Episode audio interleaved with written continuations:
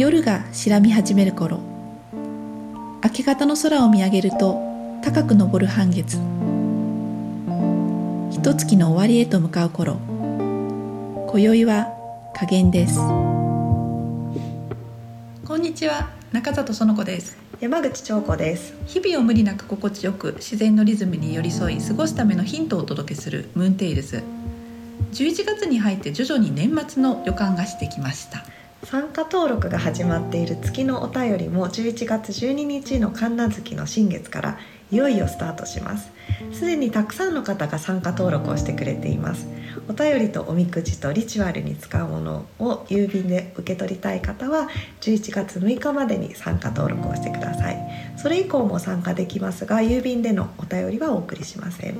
そしてグリーンライフホリスティックと洋画のツリーオブライフでもほとんど毎週のようにイベントが変わる変わる開催されますのでぜひ足を運んでください。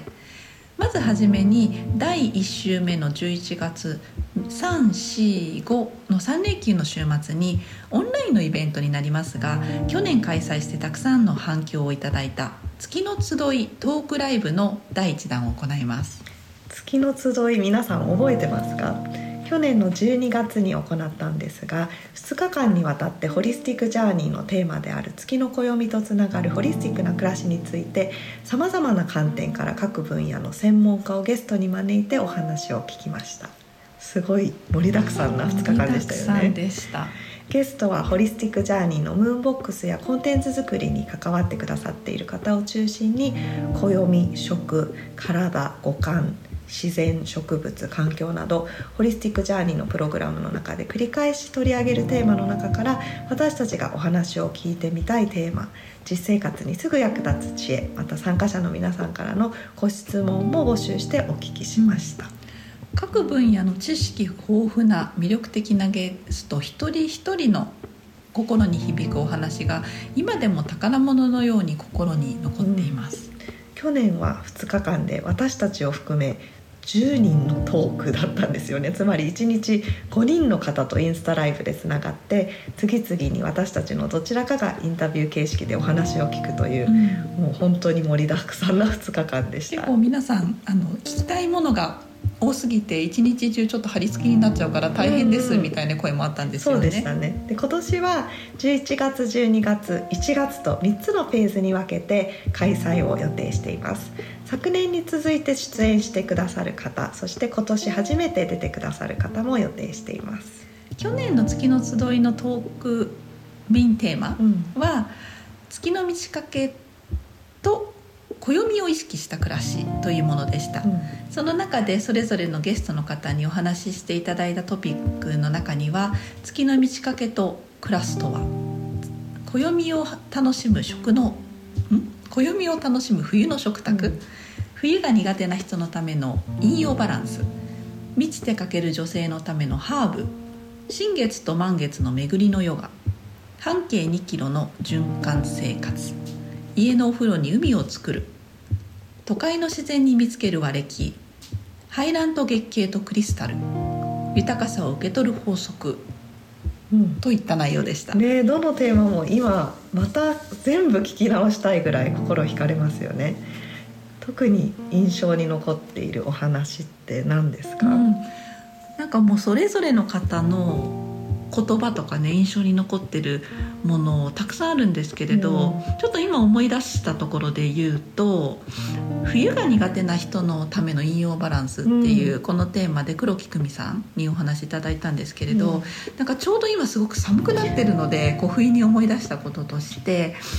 あの毛穴を開いたままにせず毛穴を閉じてそれで熱を、うん内側に保つっていう話ちょっとこう衝撃的な話だったんですよね、ねうんうん、今からの時期ちょっとこう暖房に当たってぬくぬく暮らしたいみたいなね そういうような感じになっていくんですけれど一度外に出てこう秋を堪能するとともにこう外の冷気に当たるキュッと毛穴を閉じるっていうようなお話だったんですけれどそれあのなんかこうやっぱりこう自然とともに生きている動物としてその何でしょうね暖房器具だったりとかその文明の力に頼りすぎずに、うん一度その季節を体感するっていうことの大切さあこういうことなのかなって思いましたね。すごくシンプルだけど納得のいくお話でしたよね。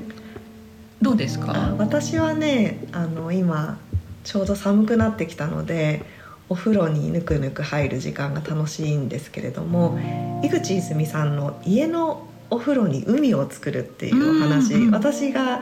あのインタビューした回だったんですけれどもちょっとこのお風呂の入り方の概念が変わるっていう感じですごく興味深かったんですよね。うんでお風呂をその海と思って海に浮かんでるような気持ちで入るとか自分のその時に必要なものをその自分一人の空間でちょっと毒づいたりしてもいいんですよみたいなお話もしてたんですけれどもなかなかもうこの無防備で裸の自分一人の時間を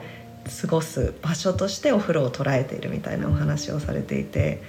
あーなんかお風呂の時間大切だなって思ったりしました。うんあともう一つあの平さんの「半径2キロの循環生活」っていうこのテーマのお話もすごく面白くてそれ以来この自分の住む地域にすごく目を向けるようになったなっていうふうに思うようないろいろとこう気づきのあるお話がたくさんありましたよね。なんかすごくそのエッセンスを自分の生活にも取り入れてみようっていうふうに思えるお話がすごく多かったので、このトークをきっかけにあの日々の生活の中で意識を向けるものっていうのがうん変わってきたなって思います。ちょっとそこのこのトークの中でちょっとこう習慣として取り入れ始めたものもいくつかありました。うんあの今読んでると結構習慣にしてるものあるなっていうふうに思いますね。今年もねうん楽しみですよね。そう今年の月の集いのメインテーマなんですけれども、月の満ち欠けとリチュアルうんというテーマになります。あのリチュアルなのでより具体的に、うんなんかこうこういうふうな取り方したらいいよねっていうような提案がもらえるんじゃないかなと思ってすごく楽しみにしています。そしてゲストの方にはそれぞれの専よ専門分野のお話と月の満ち欠けをどのように意識して過ごしているかそして日々を豊かにするために行っている具体的なリチュアルについて詳しく聞いていく予定です。11月3日から早速始まるフェーズ1のゲストが決まりました、えー先ほどもお話に出てきた家のお風呂に海を作るというテーマで昨年お話しいただいた井口泉さんそして女性のためのハーブのお話をしてくれた脇素子さんそしてヨガとアイルベーダの林明さんが出てくださいます。そして今年初めて出演してくれるのはホリスティックジャーニーのメインビジュアルのデザインと毎月ムーンボックスでお届けしているカレンダーを作ってくれているデザイナーでイラストレーターの木内彩さんです。私たちも含めてフェーズこの第1フェーズでは5人が登場する予定です、月の集いはインスタライブでお話をしていきますのでグリーンライフホリスティックのアカウントをフォローして通知をオンにしておくとライブが始まったらお知らせがいきます。どんな素敵なお話が飛び出すのか今からとても楽しみです。11月13日神奈月の新月からどなたでも無料で参加できるプログラム月のお便りが始まります。11月6日までに参加登録をしていただくと郵便で月のお便りとおみくじリチュアルで使うアイテムをお届けします。お申し込み方法はリンク先からご覧ください。次回のムーンテールズは新月に和暦の神無月のお話です。